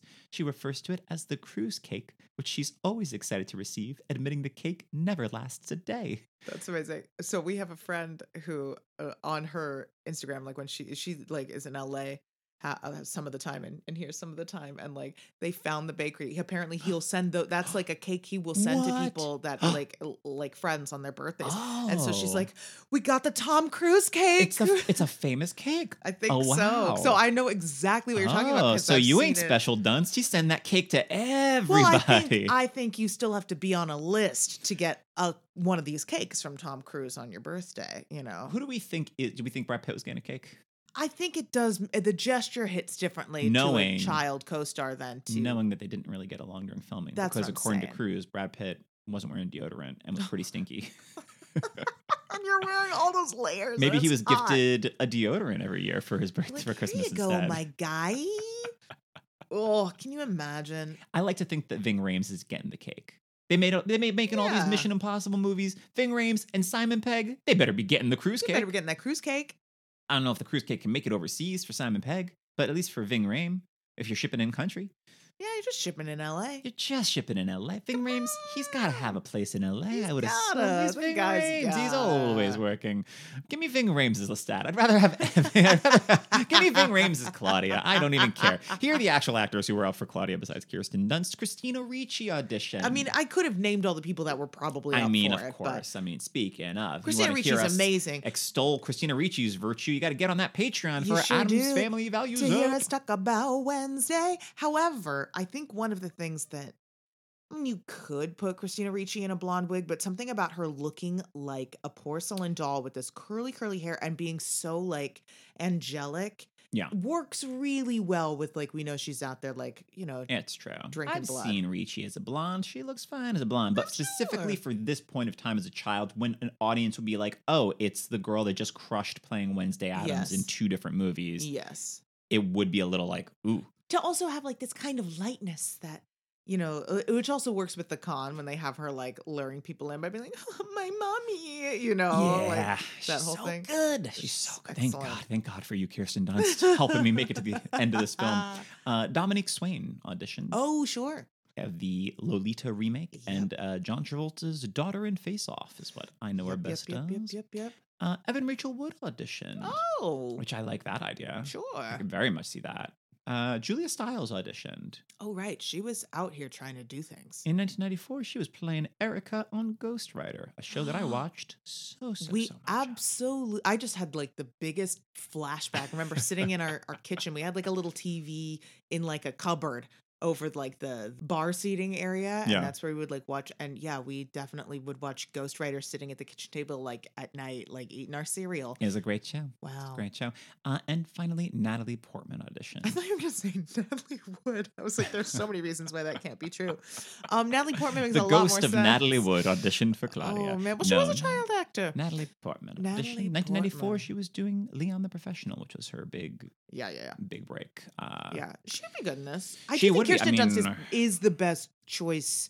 Um, It's given also the period Yes. piece of it. Like, because Natalie Portman is giving kind of a similar performance in that she's far older than her years in Yeah. the professional and the stuff that she's having to deal with in that movie. Oh. Um, but Natalie Portman works better in a contemporary situation or the future. or in the future. Just Queen Amidala. future? Okay, That I was I was thinking V for Vendetta as Mm, like no, no, no, not in future London she- with that crappy When London she and accent. Keira Knightley were painted sure, to match, sure, you know. sure, sure. I hear ya. I hear ya. Uh, but let's move on to the interviewer, Daniel Molloy. Amy, Jo, your thoughts on Christian Slater and who would you cast if you had to cast someone else? I'll go on the record here and say I always forget about Christian Slater, and he's in so much, so I don't know how. But I'm always like, oh right, Christian Slater. Well, he's not in so much that you're personally seeing. Well, we've seen a lot on the pod, and every time I'm still surprised. You not know, even a, what. What besides Robin Hood, Prince of Thieves? maybe it's stuff that We've seen Heathers, but we haven't covered that. I don't know if that will make an episode, but we should Oh, see if that will make an episode because Heather's Heathers. is great. Heathers is great. But I guess maybe it's like I see Heathers and I don't think of that as Christian Slater. But I think of this guy as Christian Slater. You know what I mean? Like, does that make sense? Hmm. Like, dark Christian Slater to me is a different actor Okay. than like I'm just Okay. kind of a guy with floppy hair. Yeah. Um, alright. but I really like him in this. fun energy. Fun energy. He's doing Thank like God. a light, just a tiny bit, tiniest bit of an accent, like New York almost. That's just giving me, just like he's Perfect shading his San vowels. Francisco. Perfect for San Francisco. but no, it gives me this. Kind, well, I mean, like, look, Peter Falk, Columbo. That guy is LAPD, and you're telling me he's not straight from Brooklyn? That's a good point. Come on. Um. So uh, let's just say canonically, I'll take it. But I, I really like the energy. It's so different, and he's not. Just, He- uh, just one more question, Yeah. Louis. Why? How? co- What? Now you're telling me. Oh, you're okay. telling me. Okay. All right. I wasn't even going to suggest Peter Falk, but now I'm saying Peter Falk. Critical. That's Peter Falk. Just, I'm imagining him. I'm imagining Brad Dri- Pitt. driving his jalopy along the San, the Golden Gate yes, Bridge. It would have to Tom be. Cruise having to break open two different windows to get into that and car. then the the the dog manages to like take down um dog, you know, the famed dog. Um oh man, I'm loving it. Um yeah, regardless, I just think it's a nice shift from energy of these guys who are like, I'm trying so hard to appear like I float across the ground. I don't know what accent I'm talking in. It's called fancy. and in comes old Snappy Exact- Slater with hey, the old. hey, hey! I'm just a I'm just a guy who's doing something. Tell me about yourself. I don't have a lot of backstory, but like he feels like a person, and he also is like fulfills his function far beyond what he needs to do. You know and what I mean? He's not there much. He- no, but I I feel like I more than a know more about like who he is as a person than Louis that I've spent 8,000 years with. just from his characterization because we really Yes. learn nothing about this guy which makes the ending who like Who- yeah. who could possibly care we Yeah. ending the film but being him like now he wants to be a vampire who is this guy i did, did we even learn like does he write for a paper or a magazine we don't or know a he just does like humans of New York, but instead of humans of New York, it's vampires of San Francisco. It's Eldritch of San Francisco. Yikes. He'll- He's interviewing Sasquatch next week, and the creature from the Black Lagoon interview I is bet coming he out seems Thursday. surprised. He's like, Smash "A that subscribe vampire?" button, horror monsters. Oh man, no, he's clearly just like interviews people. I collect stories. Yeah. Really? You go up to random strangers' rooms in San Francisco in 1994? Sure, my guy. Anyway. you're um, collecting STDs, my guy. Oh no. But anyway, I think that he is fantastic. Like I'm always engaged. He's very present. Works great for this. I, it works great. the movie needs it Uh, desperately. desperately. desperately. Um, it was giving me the same era. It was giving me a bit of like James Spader, Sex Lies and Videotape kind Oh, of stuff. And I was like, actually, James. Spader also great. Yeah. because he's giving. He always gives me like weird sexual energy, but Well, I might want to save that weird sexual energy for a different character then. oh, that's true. But I don't. I don't feel like it quite works for me for Okay. Lestat. You know who he really reminded me of? Even Louis, I'd rather. James Spader's Louis. For sure. I could James. Spader is an interesting Continue. weirdo, which would Yeah. be helpful. Yeah. So you know who like the way they had him costumed and the way he was talking just really reminded me kind of of Bill Paxton. And I was like, Oh, honestly, this would be a great role for Bill Paxton. Sure, sure. Um I don't know why, but I was like, I Sterling K. Brown. I was like, I'd be, I've, I mean, it's way too small of a part for Hmm. Sterling K. Brown, you know. But I was like, ah, I don't know. I can just he's in see him- Black Panther for two minutes. You know, like the man true. can make a meal out of a small role. Absolutely. And I'm just like I feel like he's also someone who can come into a movie, have great impact and and you know, I Yeah. I would buy what why he wants to be a vampire. I'm selling what you're I'm buying what you're selling. um this also just thinking about like uh, him and almost famous made me think of Philip Seymour Hoffman, like oh. just someone who Yeah. who uh, like again with like a smaller Old part. Lester can- Bangs, yeah, yeah. old Lester Bangs can give me like a fully realized performance. Um, I'm always here interviewing vampires because I'm uncool. I- I'm not the cool guy out there being a vampire. I'm the uncool guy interviewing the uh, that's vampire. the thing. I think Christian Slater is giving us a great energetic contrast, you know, and that's what I think you want, which is Absolutely. Which it. explains my next person, which is really I don't know what I was thinking other than contrast, and that's Paul Giamatti. Um, yes, please. just like a young Paul Giamatti, just being, but I can Please see then that being someone who's like, yes, I want to be this glamorous, uh, ephemeral, like, Ah, creature." jeez. You mean I could be a sexy vampire like you, Brad Pitt? Exactly. One little bite, and now I'm rocking that ponytail. That's what I'm saying. Here we go, you know? PG. We're turning it around. So anyway. Ah, those were some no thoughts. more sad. Merlot for me. Oh my god. Just rat blood. Just Pinot That's- Noir there we go. Let's do, let's do sideways, but they're two vampires uh, going on Oh. uh, just like a, bl- a, a, a Oh, blood tour Hey. of the Tuscan Valley. hey. now we got something I'm interested in. I'm not drinking. Be positive. Be positive. Uh, so I could see Ethan Hawke For in sure. this is giving me kind of similar For sure. because Christian Slater is like he's someone that's kind of always looked like he's young in this. Like he's like 23, 24 and like he does not look 23, 24. And yes, because because Brad Pitt has the line, "I was 24, right. younger than you are now." It's like, okay, well, how do you judgy? Right. I was like, well, how? Because he looks 30. Wasn't this? Was it after this that you're like, I'm glad I never tried vests? Was that from this? Oh no, that we were No, watching. no, no, okay, I. I was like, he wasn't wearing a vest, was he? But I think he might be. He might have a vest on while he's interviewing Brad Pitt. I can't remember. Yeah. Um, but I am also glad that I never tried vests. uh, I think this is a great little part for Robert Downey Jr. Oh, tremendous. Yeah, Um, talk about changing that temperature. yeah. Uh, and someone that is very like aggressively contemporary. Although you know he's done Richard III. I will we'll chat. I could see Robert but Downey that's Jr. still- as that's- li- as a Lestat. I Absolutely, could but. I, I buy Robert Downey Jr. a bit more. I mean, the Sherlock Holmes of it all, you know, like all of that. Yeah. It's a very different energy, but you know, Neil Jordan likes working with the same people, and he's also in the crying game. I could see Forest Whitaker in this role. Sure, I would yeah. like. Also because we're very, you know, all of our actors of, of color are getting uh, brutally murdered. Yeah, so it'd be sure nice to have someone who wasn't.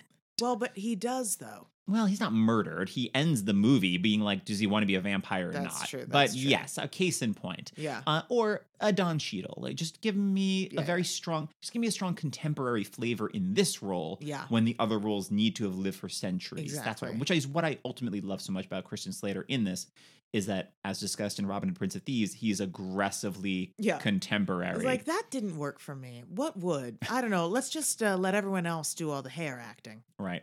Uh, and this role in the new TV show is uh, Eric Bogosian. So they Oh, clearly I did see that. like, we don't need this to be a young, hip guy anymore, which I love. Give me, give me that Eric Bogosian. Absolutely.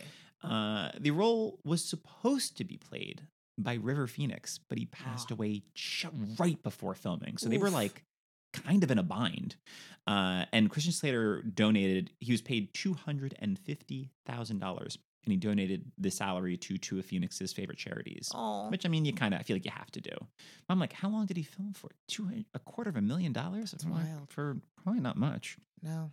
Um, but after Phoenix died, once again, they're kind of scrambling. They screen tested uh, Stephen Dorff, and then they approached little baby Leonardo DiCaprio about playing the role. I was watching this going, depending on when this was made, like it, it- within a 10 year window, there's no way they're not looking at Leo for something. for you know? something. And that's that's why I'm like, I could so see if this was made a decade later of DiCaprio trying to get into get that Lestat and of how bad that would be. Yeah. But I can't say if it would be worse or better than Tom Cruise. I honestly can't. But I think they both both this for Tom Cruise and Django for DiCaprio both are the exact same like are the exact same reason of why they did them to have this big over the top theatrical, thea- very yeah. theatrical villain that I think they both thought but was very do different than they've both done in other things. Like like Magnolia or Wolf of Wall Street, arguably, are also big over the top theatrical villain type roles for both of them. But they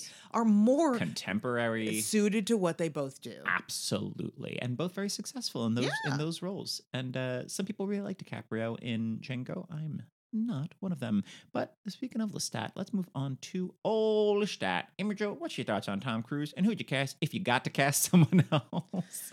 Well, here's one thing. I want to I'm not going to recommend it because I've recommended this podcast before, but like there's an episode of You're Wrong About where they talk about or maybe it's not You're Wrong About, maybe it's um Decoder Ring. Regardless, I'll look it up and find out. But I was listening to a podcast episode not that long ago about unpacking the moment of Tom Cruise on the couch of Oprah saying, "I'm in love with Oh. Katie Holmes." yeah, yeah, yeah. And like we all apparently took that moment entirely out of context. If you watch the whole episode, it is not some weird thing that he did. It's like specifically a reference to something Oprah said earlier, and the audience was loving it earlier, and he did this. So it was like an escalation of a bit that they were Yeah. already doing. But then, of course, like it was this clip that was like recycled and everything like that. And so after that, we only see him really doing like action hero stuff. Like he's never done a film like this. Like really since Yeah. that incident because he's just like it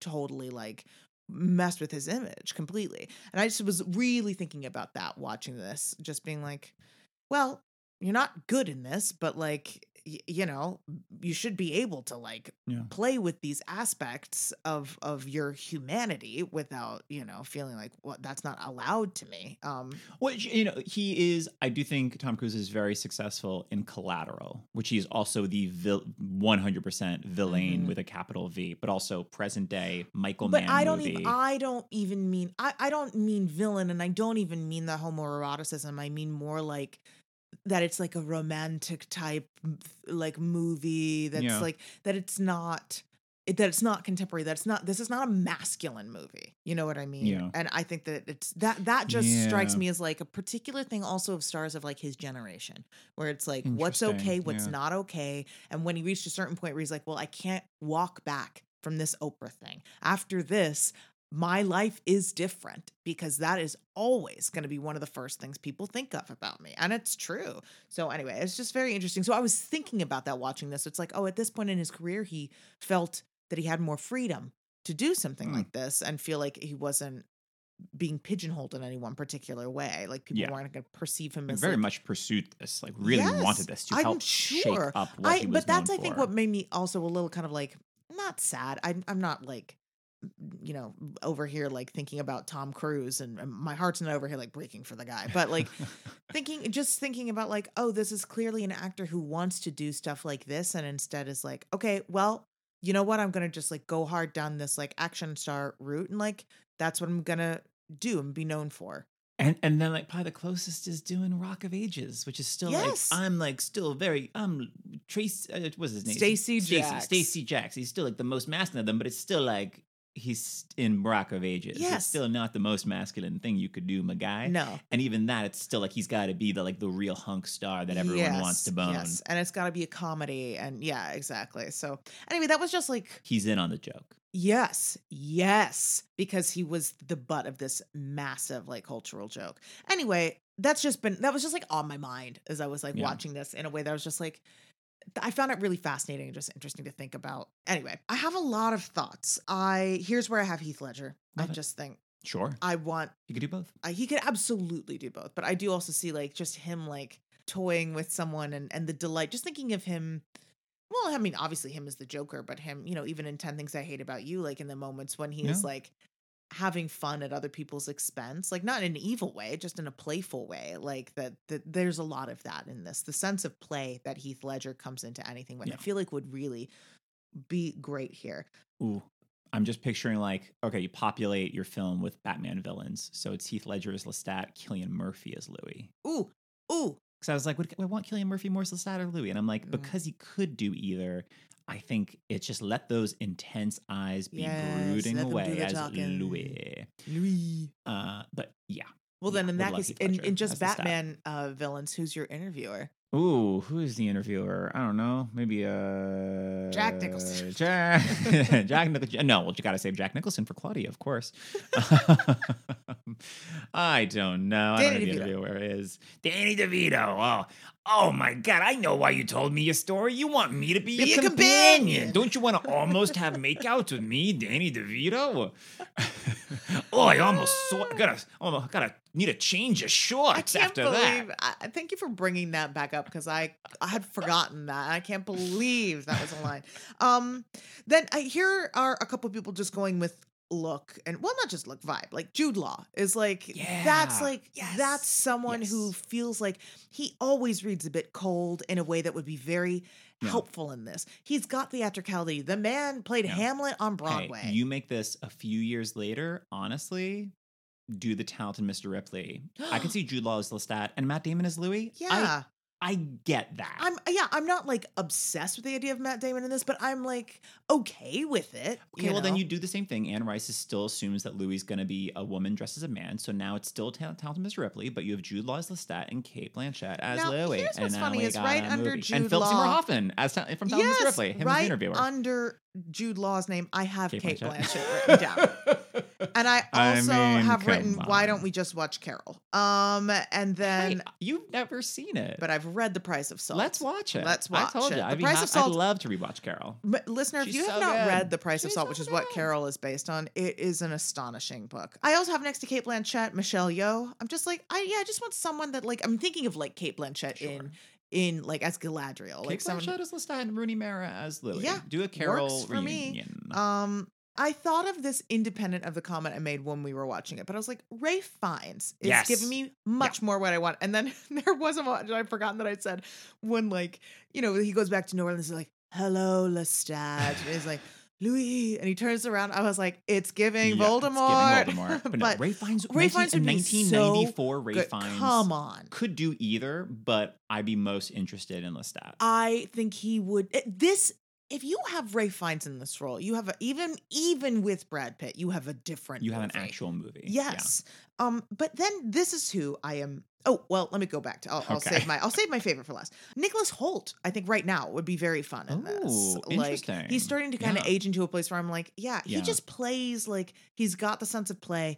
He plays cruel well as well. You so know, good on the great. he's got so good on the status. I just I think he'd be great. Now this is not someone the great. the great, the great. He is not famous enough to have ever done this, but John Cameron Mitchell would be a very interesting Lestat for me. I just feel like Yeah. even thinking of him in like in Hedwig, just like, well, I mean, we not just the movie, but we also saw him when he did the revival. Like, yeah. just someone who is egoless in the way he's willing to play cruelty. You Hmm. know, and I think that that would be useful Yeah, here. I dig that. And then my top choice, my favorite choice, is Andrew Scott. Yeah. Imagine yeah. Andrew Scott and Ben Whishaw, and we have a that. movie. I was thinking that. Yeah. I love that. Um, I could do a little X Men reunion. Give me James McAvoy as Louis and Michael Fassbender as Lestat. That'd be also a very beautiful film. He'd be one sexy vampire. Yes. Um, and as I said, I could see RDJ here. I could see modern, modern day. I mean, give me Cumberbatch. Give me David Tennant. Oh, oof. At the time, I think it's it's either Ralph Fiennes, Gary Oldman, who was too busy doing Dracula in the Francis Ford Coppola, Dracula. or give me an Alan Rickman Lestat. Ooh. I know he's supposed to be pretty young, but I don't Ah, care. Also, like, I don't care. Give me- the acting. Give me any of them. Ralph Fiennes, Gary Oldman, or Alan Rickman. And I do think it does come down to that, even though they're supposed to be Americans, or he's not him, he's supposed to be from Paris. I think he, we need some we do need some Brits here. Well, all or we- new TV show, they're all British, and I think There you go. makes Or, sense. or you need it, it's just a little harder to find American actors that can play this this far back period acting. it's just It's a weird time to be not in like the American West, but to be this far Yeah. back and to be in New Orleans, where like ah, It's too European. The thing is, it's too so European, for European. Brad Pitt. Way too European for yeah, if you're going to play like elements of the old world and the new world, you need someone who can handle that. And they didn't get the guy. Yeah. Um, so Tom Cruise had his work cut out for him. Uh, Anne Rice threatened to take her name off the project because she did not believe Cruise could do the role justice. Uh, and she recused herself from the production and did not view the film until a producer sent her a VHS copy after it was done. And she was so impressed by Cruise's performance that she wrote him a letter of apology and recorded a two minute video endorsing the film that was included as a pre feature on mid 1990s VHS releases Wow. of Interview with the Vampire. And I could see, especially knowing just Tom Cruise from pre 1994, I could Yeah. understand thinking this was going to be even worse than what he's doing. Yeah.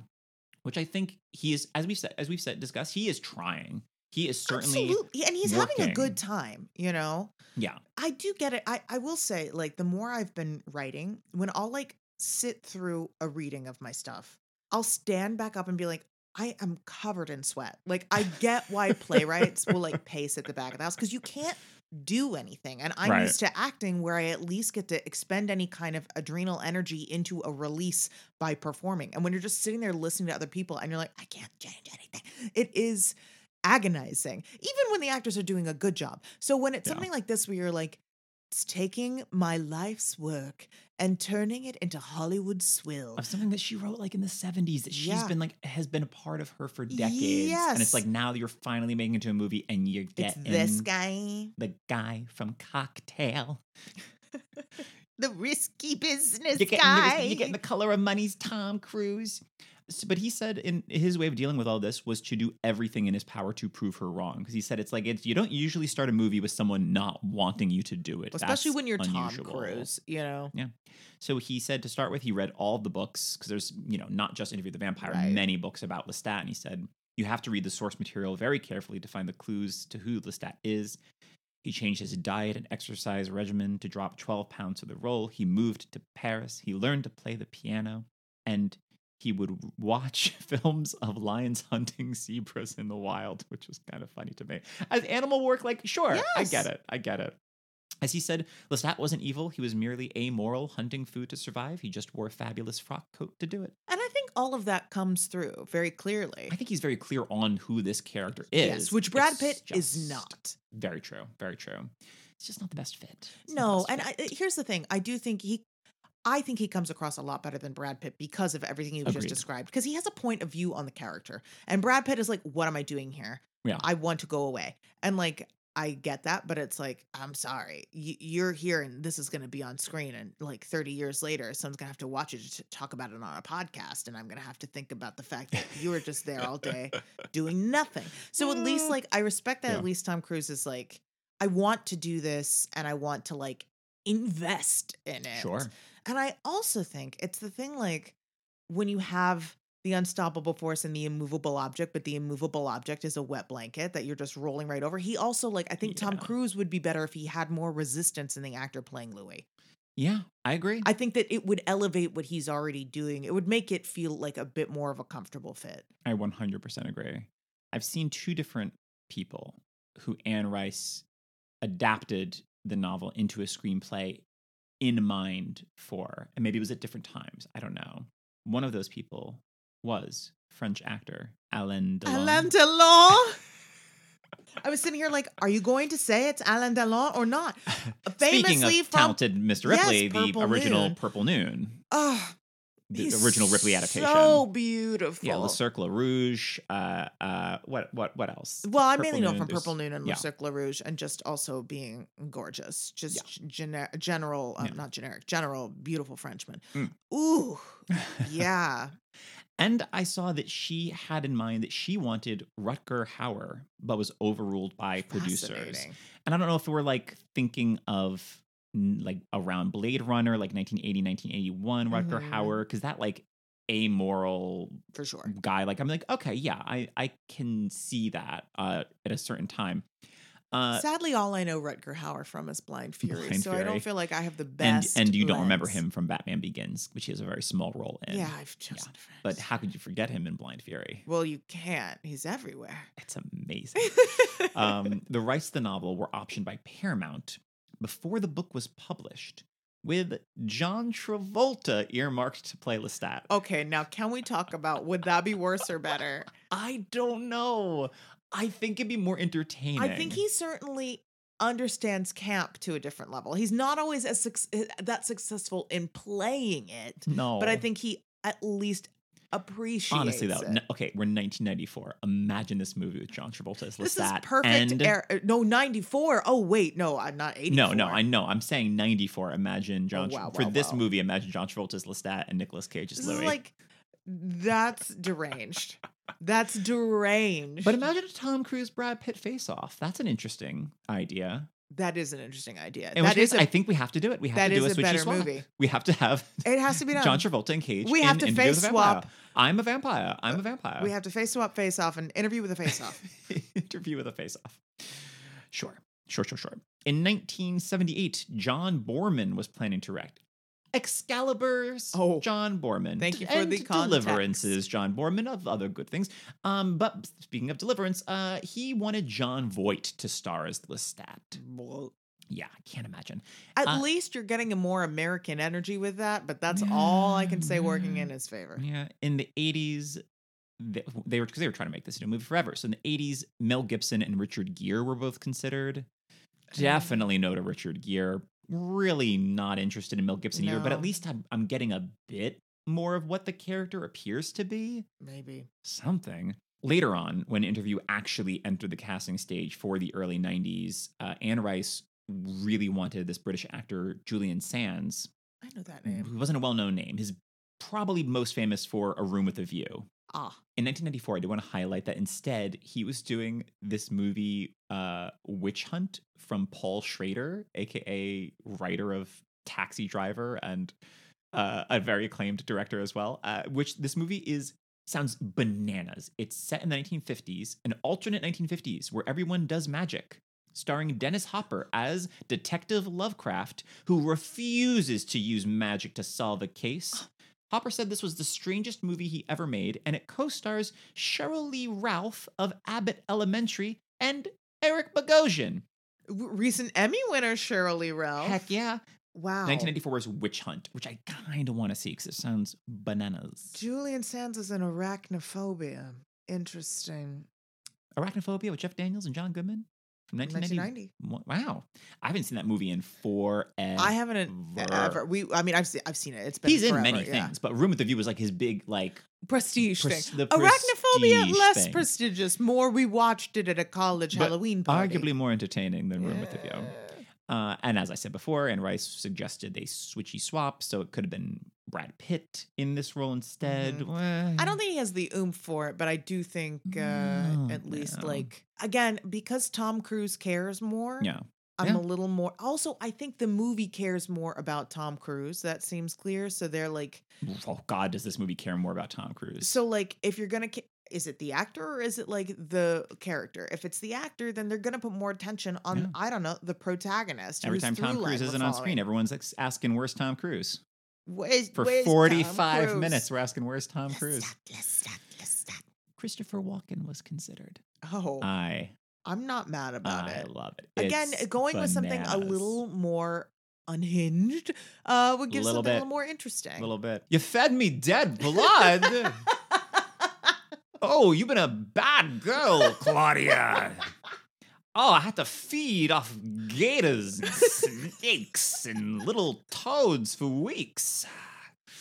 Oh no, I'm immediately lit on fire. I'm imagining this also as he's like playing behind a billowing curtain. Oh, absolutely. Oh, look at me. I'm doing my impression of the Phantom of the Opera, the old Opry. Uh, Daniel Day Lewis was cast, Oh. but dropped out weeks before shooting. He read the script. He's like, I and they were like, go. "Ooh, okay, great. Don't give the script to Brad Pitt until it's too late. We Oh just we don't want him dropping out I too." will say there was one shot of Antonio Banderas like walking down some corridor, and I was like, "It's giving Daniel Day." Um, just like the Is that Daniel Day cobbling shoes? no cobblestones. Oh, Oh. um, which I mean, come on. Although, as what was the other film we did that Daniel Day Lewis was considered for and then dropped? That was also some kind of fantastical something. Oh, Um, but you know how I can't remember anything we say on this Oh, podcast. same, same. But I think it's the same thing that Daniel Day Lewis just knows. He's like, what am I doing? I get too into roles. If I play a creepy, crawly I'm creature, gonna I'm gonna start biting necks. Killing people, sucking them out their blood. Yeah, but that would be incredible. Daniel Day Lewis as Lestat would have been incredible. Yeah. Johnny Depp turned Lestat down. I'm like, why was he not up for Louis? Come on, people. I get it, but no, no, Louis makes so much more much, sense much, on him. much. Instead, in 94, he was doing Ed Wood, which is Oh, a very good movie. So I'm glad we got that Yeah, instead. Yeah. Peter Weller was considered. Okay, sure. Yeah. Alexander Godunov, aka Carl in Die Hard, the guy with the long blonde hair. The look wise, Look wise, sure, Sure. but not Alan Rickman. Interesting. no, in 1984, he was playing Amish dad in North. Elijah. Oh, Elijah. And Elijah Wood as Claudia. Hey, Claudio. Jeremy Irons turned it down as he didn't want to play another character that required hours in the makeup chair, coming off the back of this film I'd never heard of called The House of the Spirits, which is Jeremy Irons, Meryl Streep, Glenn Close, Winona Ryder, and Antonio Banderas. I've definitely heard of it, but I've never seen it. He would be great. I have like uh, Jason Isaacs is like one of my further down the list people. Like, Oh. I, so I feel like Jason Where Isaacs, Jeremy irons and Isaacs. Ooh. Ooh. I mean, give me give me Jeremy Irons as your Lestat and Jason Isaacs as Louis. Yeah, come on. But I do Jason feel Isaacs is the Antonio Banderas role. Sure. Oh, yes. I do feel like there's just like certain people that is just like, yes, of course you keep going to them for your like Right. ageless, weird, creepy magic villains because it's just like you buy it. I'm like, oh yeah, you, you Right. seeing you in jeans would be weird. Uh, Oh yeah, I never want to see Jeremy Irons in jeans. Get that out of here. You know, he has like a bunch of dogs that he loves and that he keeps in He his dress- dressing rooms at shows. and does he dress them in jeans? no, I was just Oh, thinking of him as a normal person.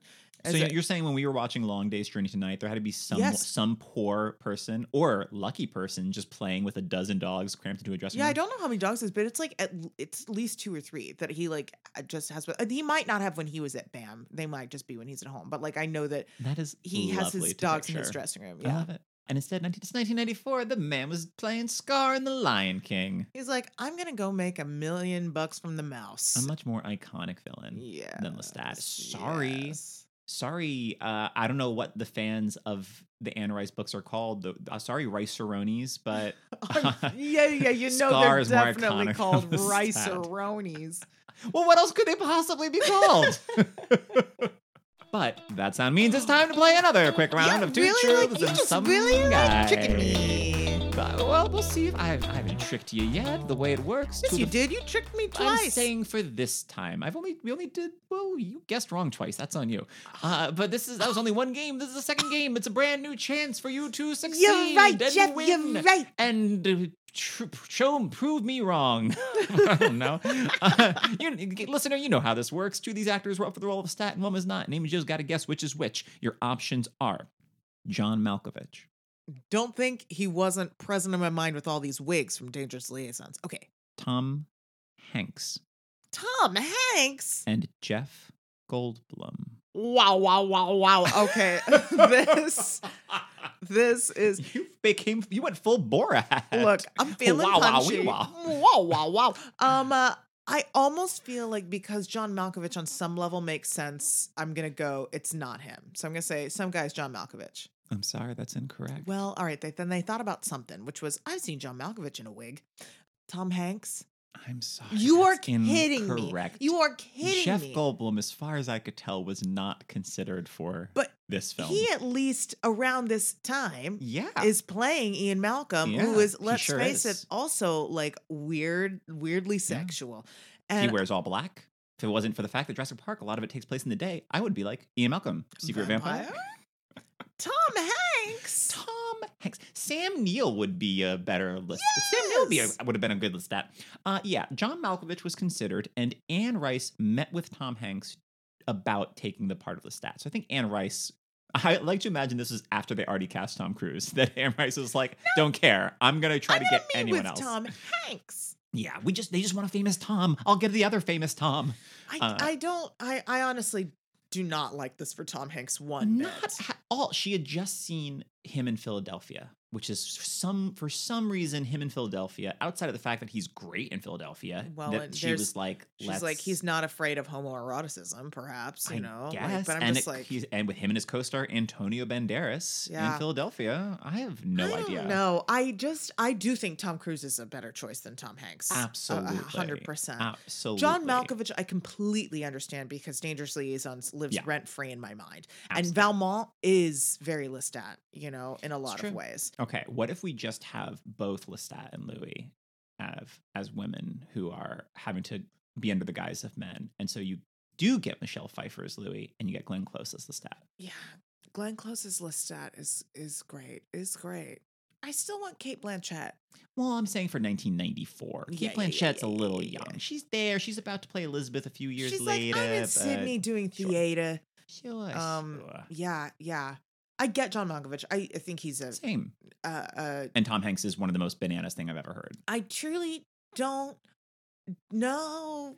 That is like it's not up there with Arnold being up for Beetlejuice, but, But it's, it's- close. It's very close in terms of how wrong on it the is. wackyometer. And that like it's like as bad as Brad Pitt is as Louis, at least it makes sense on paper. Tom Yes. Hanks as Lestat. What are we? Tom Hanks as a vampire in general is like Tom Hanks is a dad. Tom Hanks is a dad. And I mean, I guess, you know, Lestat and Louis become vampire dads for a bit, but it's a very different kind But of the, dad. it's not a sitcom. No. Even in that like little stretch where My two vampire dads. yes. I would much. Even they, when it gets close, it's they, still they could have added a laugh track to some of those sure scenes, could though. Of what's like not in the house. Oh. Uh, where where she's like da, da, da, There you go. as Claudia. Mary Kate and Ashley Olsen, and as Louis, Dave Coulier, and as Lestat, John Stamos. Okay. All right. Honestly, in some ways We're better. going full, full house. we go.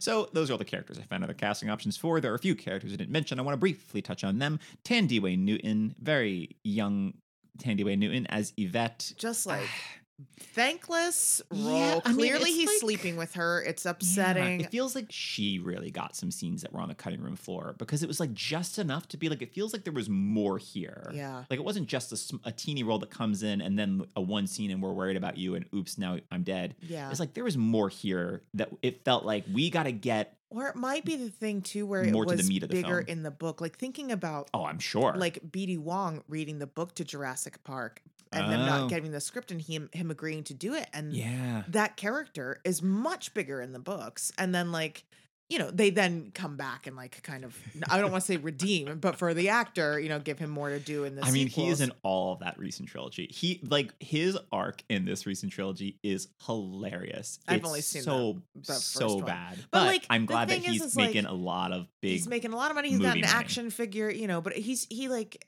talked about how disappointed he was because he like felt like he had accepted the role line. under false pretenses, you know, yeah. because like they didn't have a script yet, but reading the book, Yeah. it's like, okay, this is a good part. Henry Wu. Henry Wu's uh, got a ton to do. Yes, and like an agenda, and not just Yeah. like I'm just here for exposition, Right. you know, and to Yeah. be your One like scene. generic Asian scientist character, you know.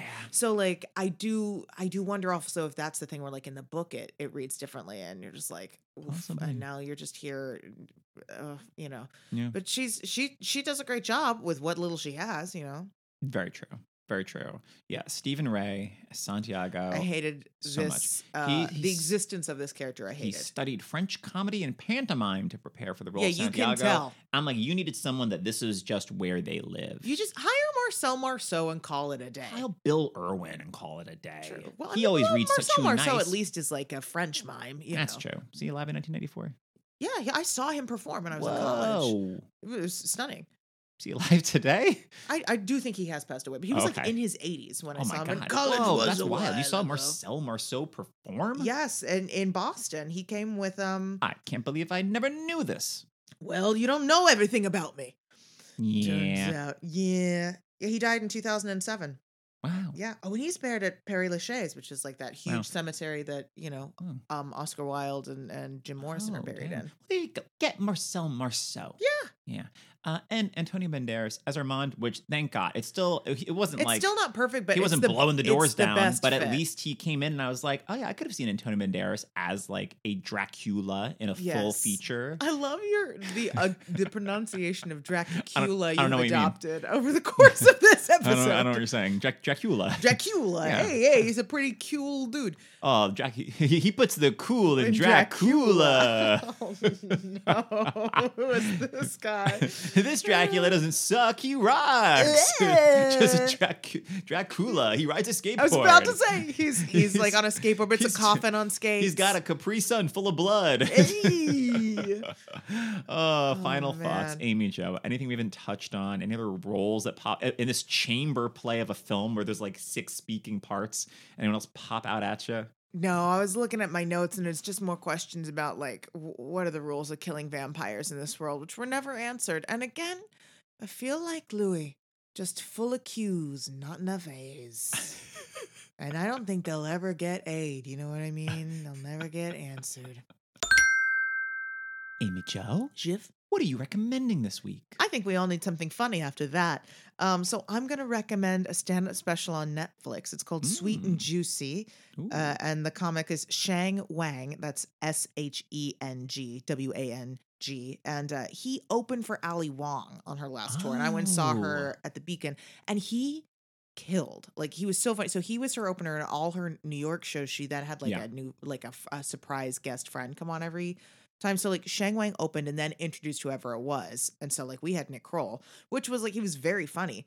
But he was not as funny as Sheng Wang. Like the audience, we were all like, "I want more of this guy." So his Yeah. Netflix special dropped. It's very funny. It's just like stupid observational humor, and I don't know. I I really enjoyed it. So that's Sheng Wang, Sweet and Juicy on Netflix. Love it. Jeff, Amy Jo. what are you recommending? Well, we're here. It's the first week of October of our spooky, scary movie month. So I'm going to recommend some spooky, scary things. And for this first week, I'm going to recommend a book. This horror book, The Only Good Indians, written by this indigenous writer, Stephen Graham Jones, that I loved. It is a real slow burn horror of these four friends who all grew up on uh, the reservation together. And like they have this event that I won't get into because it kind of gets teased out throughout the book, but some event that they have a lot of guilt over that all of them have kind of tried to move on from. And now decade like a decade later they're seeming to be targeted by some kind of malevolent energy.